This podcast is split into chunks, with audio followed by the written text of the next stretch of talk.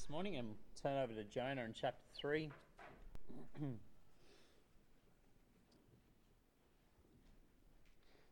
Jonah chapter three, and let's just read the first few verses here as we begin. In Jonah chapter three, verse one, it says, "And the word of the Lord came unto Jonah the second time, saying, Arise, go to Nineveh, that great city, and preach unto it the preaching that I bid thee. So Jonah arose and went to Nineveh according to the word of the Lord. Now Nineveh was an exceeding great journey of three days' journey, a great city, sorry, of three days' journey. And Jonah began to enter into the, into the city a day's journey, and he cried and said, Yet forty days, and Nineveh shall be overthrown." Let's just open with the word. Dear Lord and Heavenly Father, we do thank you, Lord, for this wonderful day. We thank you, Lord, for the opportunity and some time around your word. We pray as we continue with Jonah this morning that you would speak to our hearts through your word, you would teach us through your word. I pray, Lord, that you would empower me, Holy Spirit, now, that everything I say would be your words and your thoughts, and that, Lord, you would take your word and apply it to each of our hearts. May you bless this time now, we pray in Jesus' name. Amen. Now, when we left Jonah last time, it was a fair way time ago now, but when we left Jonah last time, he'd just been recommissioned to the ministry by Almighty God. We saw how God had come back to Jonah, this disobedient, rebellious servant. Jonah had, of course, uh, repented of his sin, and God had come to him, met with him, and God had commissioned him back into the ministry once again. God had given Jonah a second chance, if you like, a second chance to do that which he failed to do the first time round. You know, God could have quite easily just have cast Jonah aside. He could have quite easily given up on Jonah. Could have quite easily said, "I'm going to use someone else, Jonah, instead of you. You failed me, so I'm going to use this prophet over here instead." Now, after all, Jonah had flatly disobeyed the Lord. He had flatly refused to obey God's will. You know, praise God, that's not the God we serve. He doesn't give up on us. He doesn't reject us. He doesn't cast us aside. But rather, our God is a loving, gracious, and merciful God. Our God, as we said, is the God of the second chance. And so instead of casting Jonah aside, God chastened him. When Jonah repented, God restored him in love.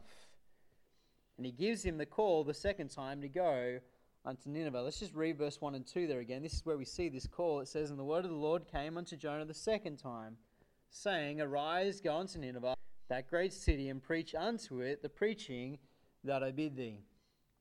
You know, God gives Jonah here the opportunity to do that which he should have done the first time. The calling is exactly the same. Not much has changed. It's the exact same calling. God gives him a chance to do that which he should have done the first time.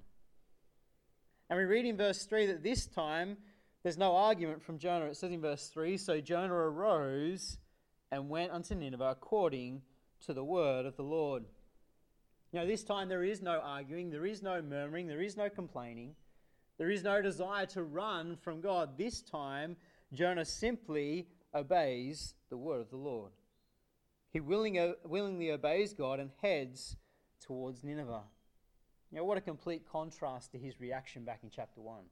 Let's go back to chapter one and just read verse three. With, I'll start in verse two. It says, "Arise, go to Nineveh, that great city, and cry against it, for their wickedness is come up before me. But Jonah rose to flee Tarshish from the presence of the Lord, and went down to Joppa." Now, the wording is very similar in verse three, but, but different. Now, in verse three of chapter one there, he says, "But Jonah rose up to flee unto Tarshish." In chapter three, verse three, it says, "And Jonah arose and went unto Nineveh." Now, verse he rises up, but one time he rises up to flee, the second time he rises up to obey. Now, what a contrast we see here in chapter three. This time he rises up and he obeys the word of the Lord. Jonah had learned his lesson. He had learned his lesson for being disobedient. And now we have in chapter three the example of what God can do with an obedient servant. So this morning I want us to consider the message of Jonah to the people of Nineveh and to see the response of both the people and of Almighty God. So notice firstly, if you would, this morning we see the message, Jonah's message to Nineveh three. "So Jonah went unto Nineveh according to the word of the Lord. Now Nineveh was an exceeding great city, of three days' journey. And Jonah began to into, into the city a day's journey, and he cried and said, Yet forty days, and Nineveh shall be overthrown.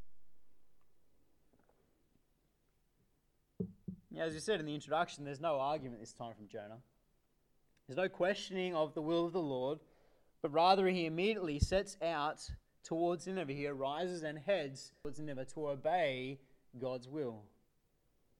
You know, from a human standpoint, this task that's before Jonah is an impossible task. From a human point of view, this is an impossible task that Jonah has been set. You know, how could one man, claiming to be a prophet of God, hope to accomplish anything in such a short period of time? See in a minute, he had forty days. How could hope to accomplish anything?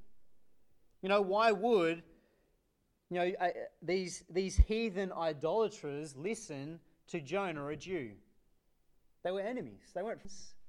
Why would they listen to his message? Why would they tolerate such a message? Now, as we've seen before, the Assyrians were known for their cruelty. They were all wicked people. You know, what was to stop them from grabbing Jonah and putting him to death, impacting one of their poles on the wall? What was to stop them from the moment he opened his mouth and started preaching this message of judgment?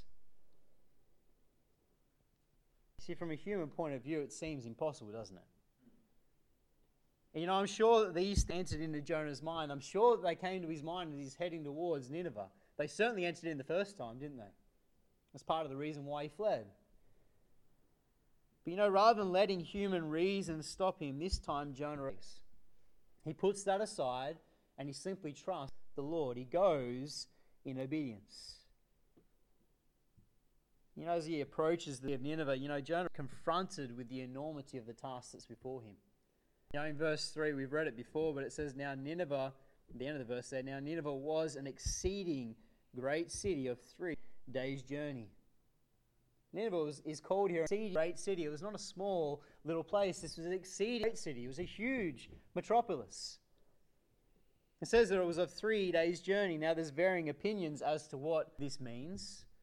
But basically, you know, some people believe that it's three days' journey through Nineveh and its suburbs. And others believe it's three days' journeys around Nineveh and its suburbs. Whichever way you take it doesn't really matter. The fact of the matter is, it's a large city. That's the point. Whether you take it to be three days through it or three days around it, doesn't matter. The point is, it is an exceeding great city that Jonah has been commissioned to witness to. This is the task that confronts him as he, you know, as the city comes into view. That's what he's looking at. That's what he's facing here. This huge city. You know, Nineveh was not just some small little village of a couple of hundred people. And you know, if it was, that would be a daunting enough task, wouldn't it? To be told by God that you go to a village of five hundred people and you got forty days to turn them all to Him, that's a daunting task.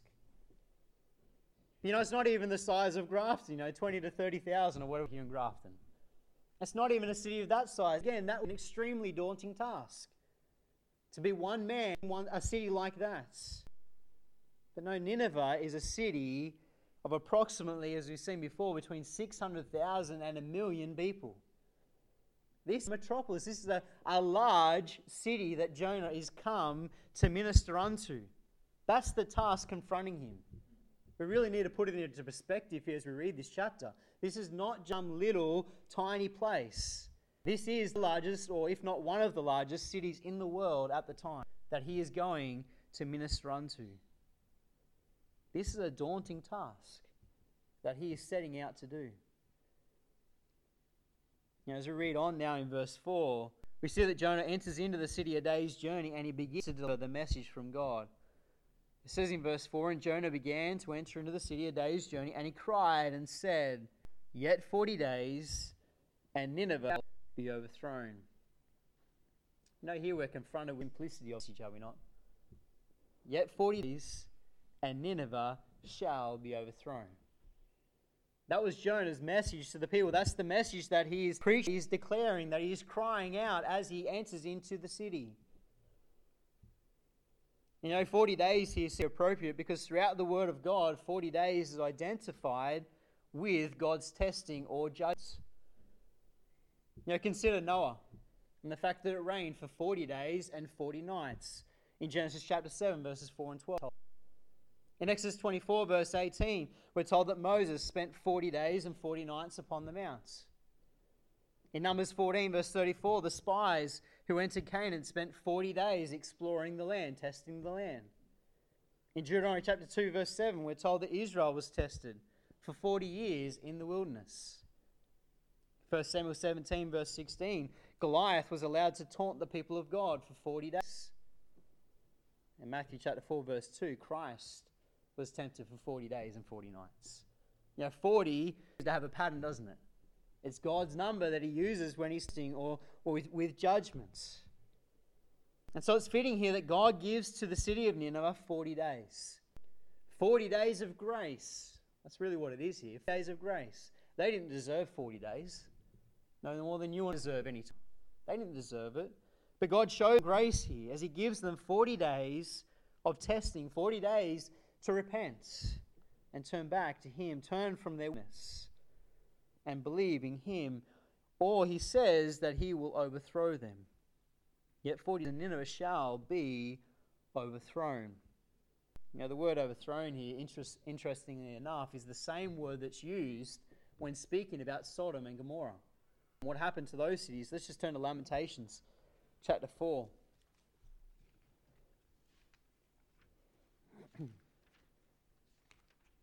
Lamentations chapter four and six. It says, punishment of the iniquity of, the, of my people is greater than the punishment of the sin of Sodom that was overthrown in a moment. No hands stayed on her. That word is the same uh, word, overthrown, talking about Sodom and the destruction that took place. And also Amos chapter four. Amos chapter one, verse eleven. It says, I have overthrown some of God overthrew Sodom and Gomorrah, and you was a firebrand plucked out of the burning. Yet have you not returned unto me, saith the Lord. Both these passages, you see this word overthrown used, referring to the destruction of Sodom and Gomorrah. And so we get the impression here that Nineveh was going to suffer the same fate. We're not told how they would be overthrown. The point is that they were going to suffer a similar fate to Sodom and Gomorrah wickedness. This word overthrown here literally means turn or overturn something. The tense of the verb indicates a complete and thorough destruction of the city, an overturning of the city's foundations. The point is the whole city would be flattened and overturned. God was going to destroy the city. This is not just that they would be defeated, they would be destroyed. You see, God's warning to us that unless they repented, unless they recognized their sin and turned back to him, they would suffer the same fate as Sodom and Gomorrah. Complete destruction. That is coming. You know, this is the simple message that God had given to Jonah.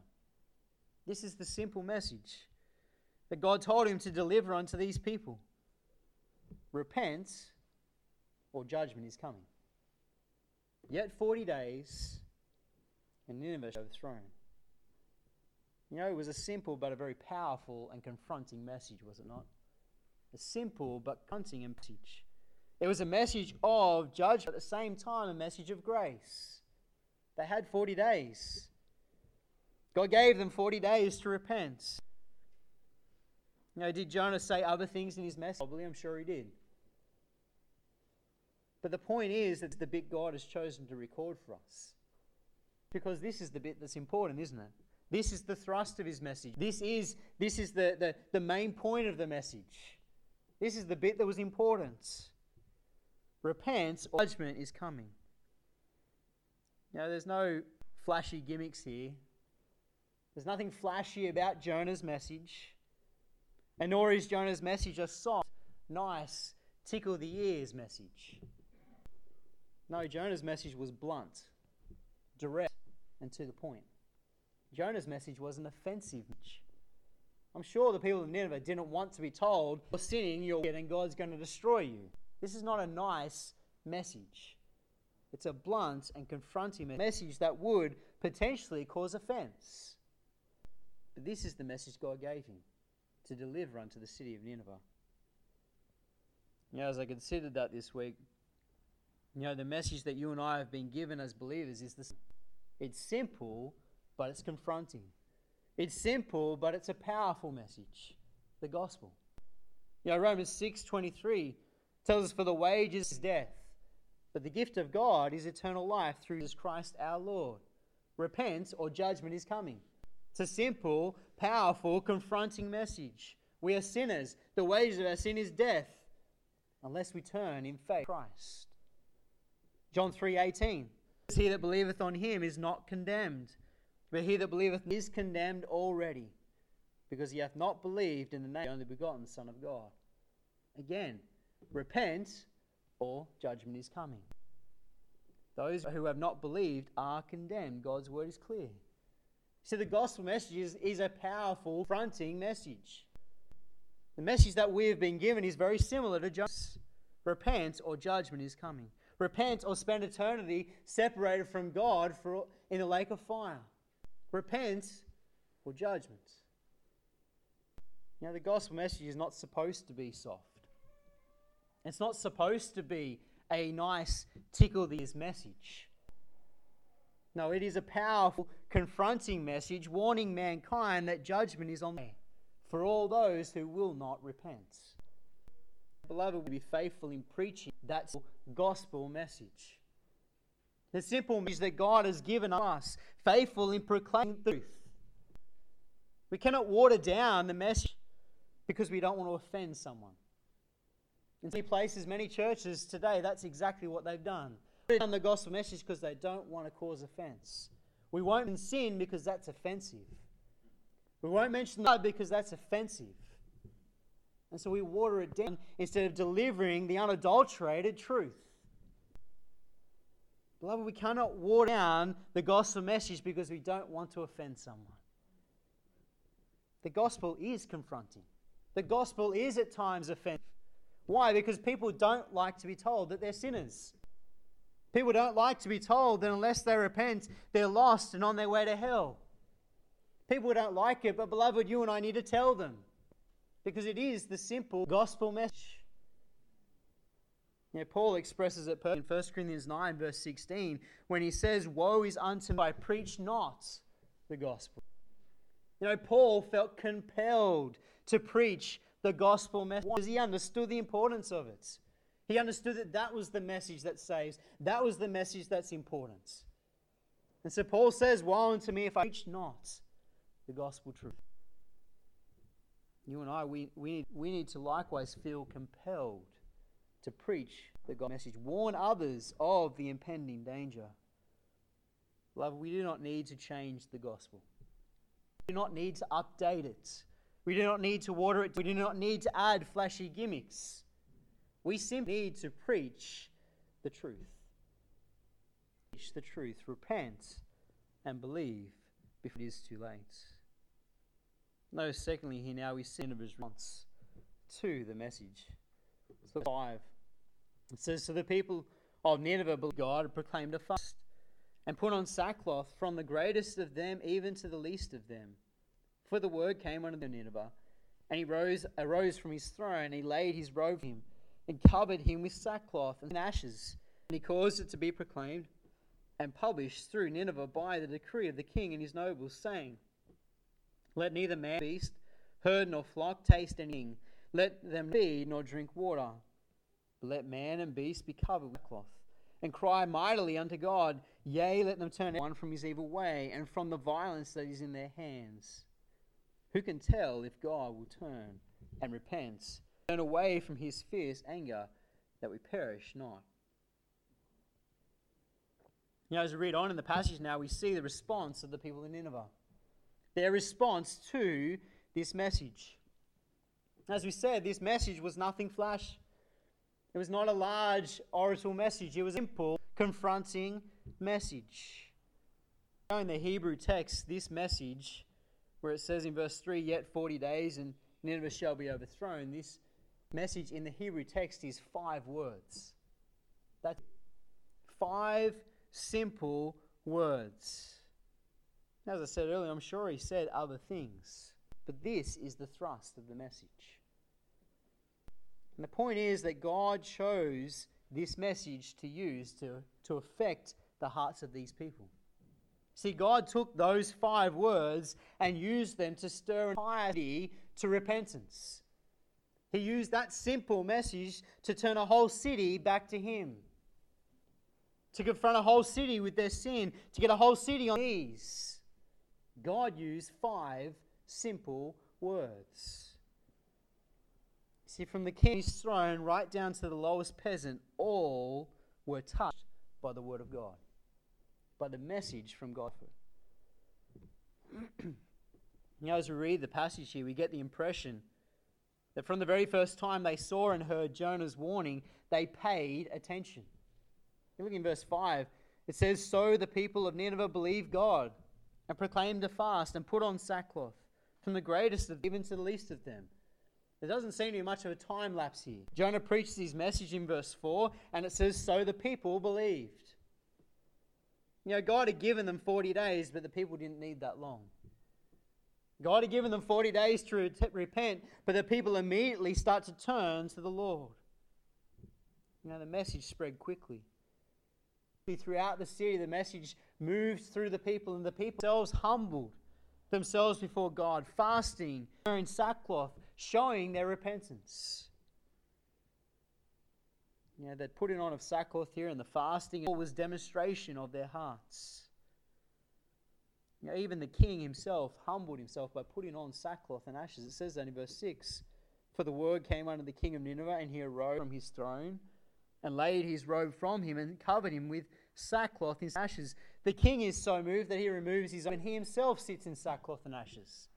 He himself demonstrates his heart, the change that's taking place. And the king then issues a decree. He makes it official. He makes it an official fast, an official order that all the people are to humble themselves. All the people are to humble themselves before God and cry out for mercy. Cry out and repent of their sinful ways.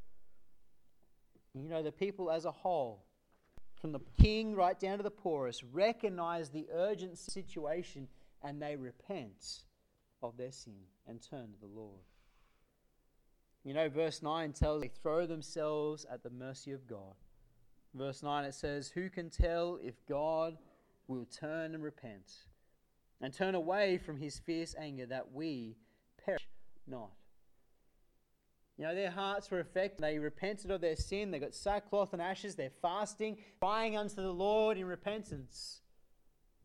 And they throw themselves at God's mercy.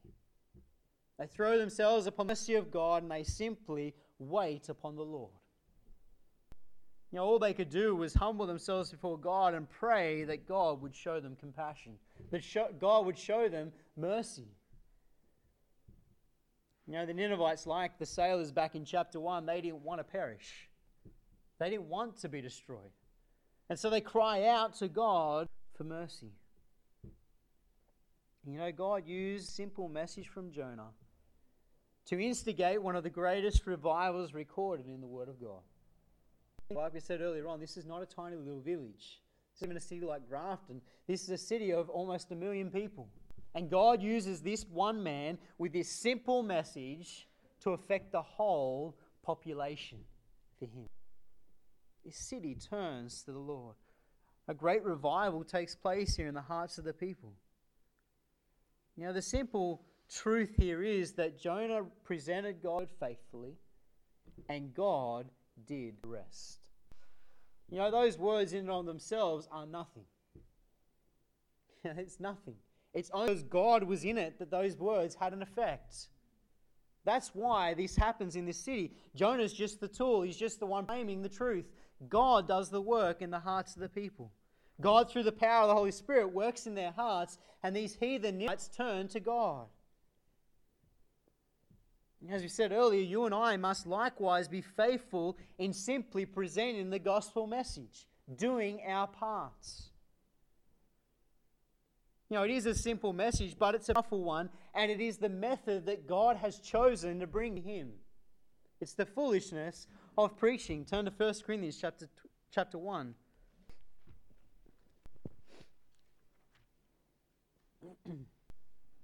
First Corinthians chapter one, verse twenty-one, it says, "For that in the wisdom of God, the world by wisdom knew not God. It pleased God by the foolishness of preaching to save them that believe.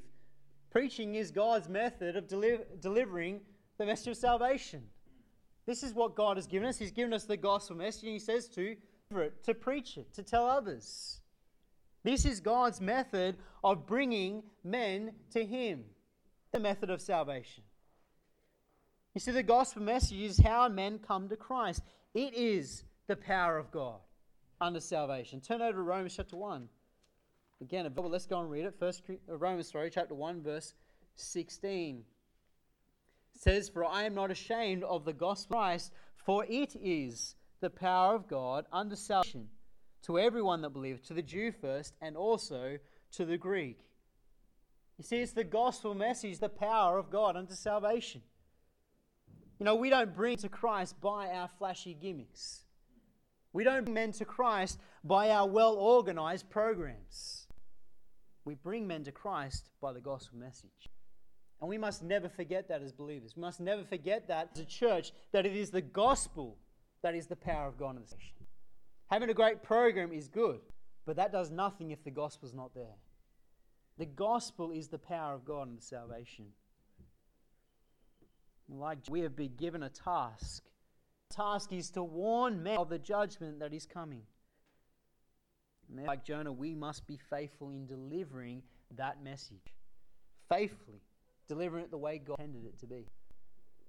See, it's only as we preach the truth that the Spirit can do the work. If we fail to deliver the gospel message, the Spirit can't do the work in their hearts. We're failing. We have to deliver the message so God can then do his part in their hearts, so that God can then apply it to their hearts through the Spirit's victory, showing them their need of salvation. Go to First Corinthians chapter three.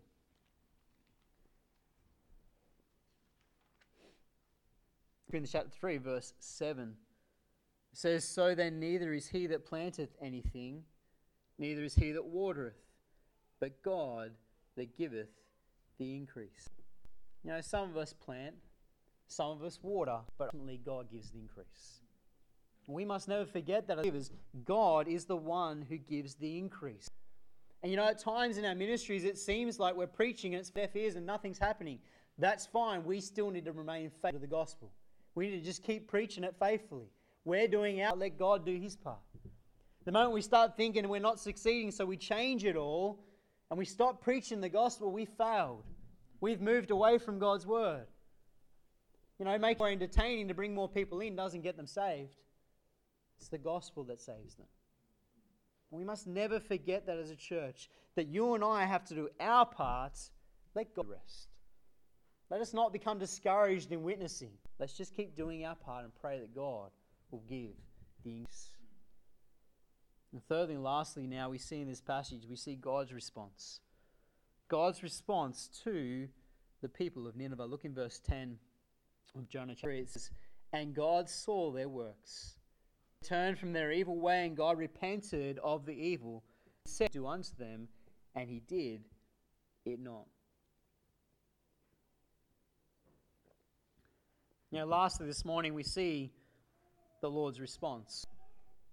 You know, verse ten here we read that God saw their works and that he repented of the evil that he had said he would do unto them. God showed the city mercy. They experienced the gracious, loving hand of God upon them because of their repentance.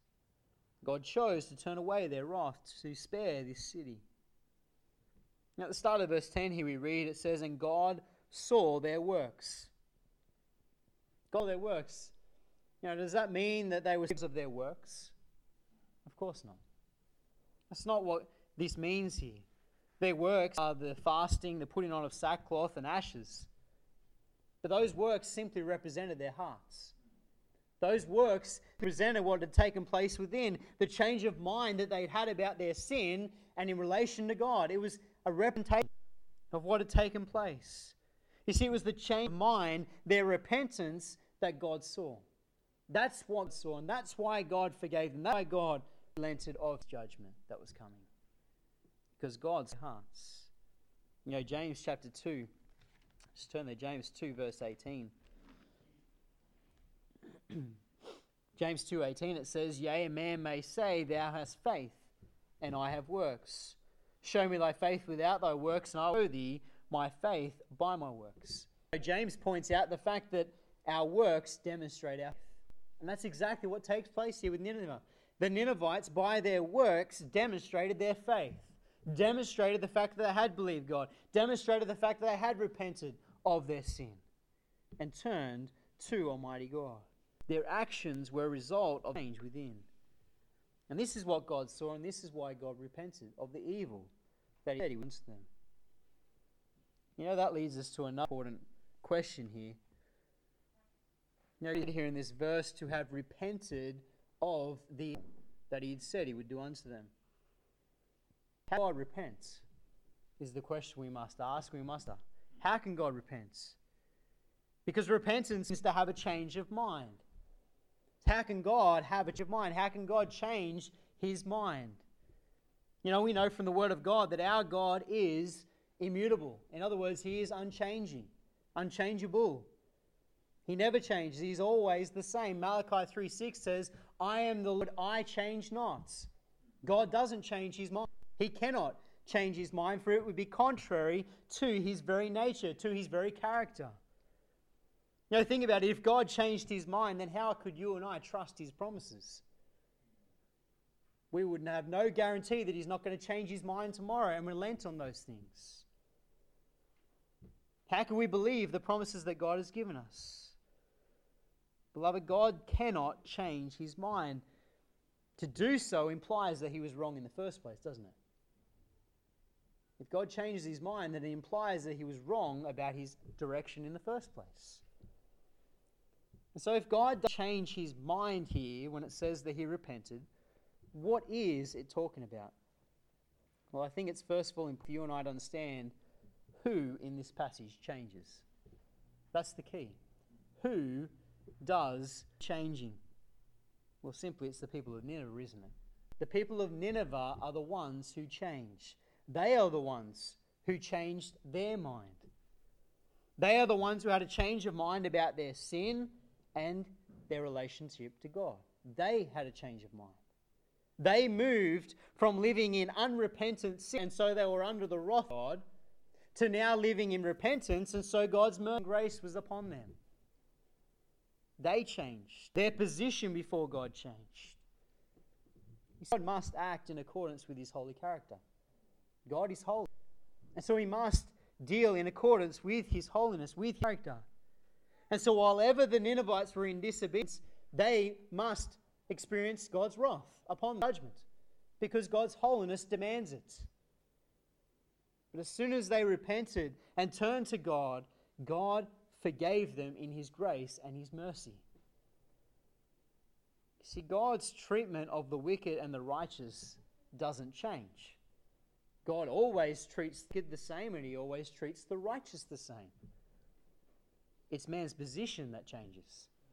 Man moves from being wicked to being over here, being righteous, because of their repentance and their faith in God. Man changes God.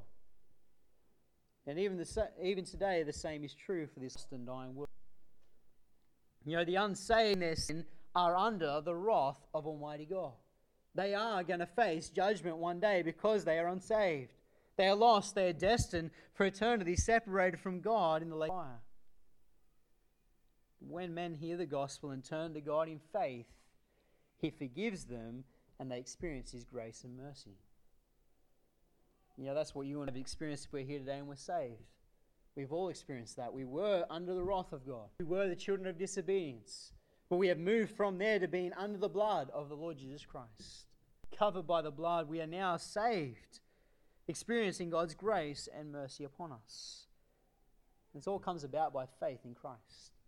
Simple faith in the Lord Jesus Christ and what he's done for us. And indeed, in Peter chapter three, verse nine tells us that this is God's desire for all men. It says, the Lord is not willing that any should perish, but that all should come to repentance. See, God doesn't want anyone to experience his wrath. That's not what God wants. But God's holiness demands that he can't ignore sin. Rather, God wants us all to experience his grace and his mercy, but sin must be dealt with. And it's dealt with in Christ. Beloved, when any of us comes to the Lord in repentance, we all experience His grace. God has promised that He will always show His grace, His forgiveness unto those who come to Him through Christ.